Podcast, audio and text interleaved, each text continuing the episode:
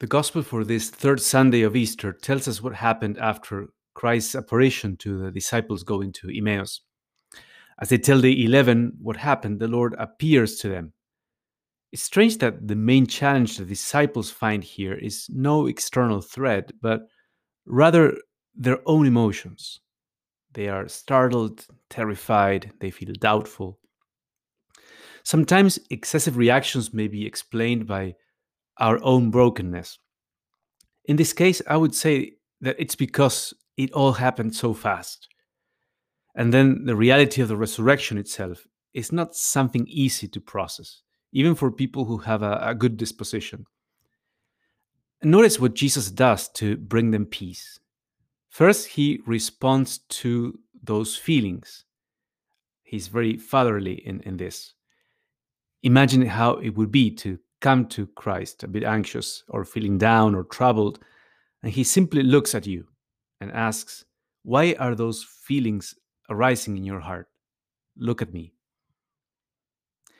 The second thing Jesus does is that he opens their minds to understand the scriptures. Usually, the reason our feelings get out of proportion is because they lack grounding and then we lose proper context for them by helping us understand his Father's plans and immersing our minds in Scripture, things start to look different and to feel different. For example, the disciples may be troubled by the violence of the Passion still, or by the fact that, in spite of the resurrection, business continues as usual in Jerusalem. Not, nobody seems to change or notice. And it's as if Jesus was saying to them here learn from Scripture the Passion was prophesied.